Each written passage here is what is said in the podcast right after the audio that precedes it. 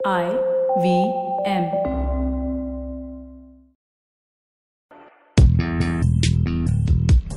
पैसा वैसा विद अनुपम गुप्ता में आपका स्वागत है। ये वो शो है जहाँ आपको पैसों की दुनिया से जुड़े सवालों का हल मिलेगा। कहाँ पैसे बचाएँ, कहाँ लगाएँ, कहाँ कमाएँ, बस सवाल पूछिए और जवाब पाइए। अनुपम ये रहा आपके लिए सवाल। हेलो अनुपम मेरा नाम श्रवण है। मैंने एसआईपी के बारे में बहुत सुना है, पर क्या आप मुझे बता सकते हैं कि एसआईपी क्या है और मुझे कितने एसआईपी में निवेश करना चाहिए? एसआईपी का फुल फॉर्म है सिस्टमैटिक इन्वेस्टमेंट प्लान सिस्टमैटिक क्योंकि एक सिस्टम होता है जिसके ज़रिए हर महीने आपका पैसा एक म्यूचुअल फंड में जाता है इन्वेस्टमेंट क्योंकि आप निवेश कर रहे हैं।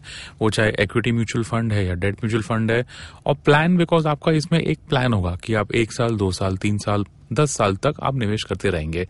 तो S I P systematic investment plan कितने होने चाहिए आपके पास? इसका कोई सही या गलत जवाब है नहीं।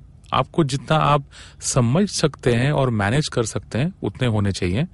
प्लस आपका इन्वेस्टमेंट ऑब्जेक्टिव क्या है? आप इक्विटी में कितना पैसा डाल रहे हैं? आप डेट म्यूचुअल फंड में कितना पैसा डाल रहे हैं?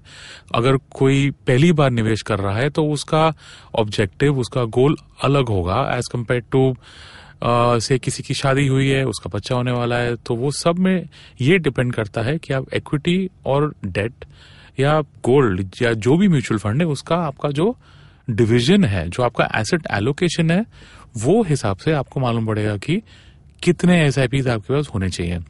जनरली स्पीकिंग आपके पास ज़्यादा भी नहीं होने चाहिए क्योंकि वो थोड़ा मैनेज करने के लिए डिफ़िकल्ट होता है और इतने कम भी नहीं होने चाहिए कि आपकी इन्वेस्टमेंट अपॉर्चुनिटी चली जाए। पैसा वैसा सुनने के लिए शुक्रिया। अगर आप इन्वेस्टमेंट से जुड़ी कोई भी जानकारी या सवाल पूछना चाहते हैं तो आप हमें ट्वीट कर सकते हैं। हमारा ट्विटर हैंडल है at I V M podcast या आप हमें ईमेल भी कर सकते हैं।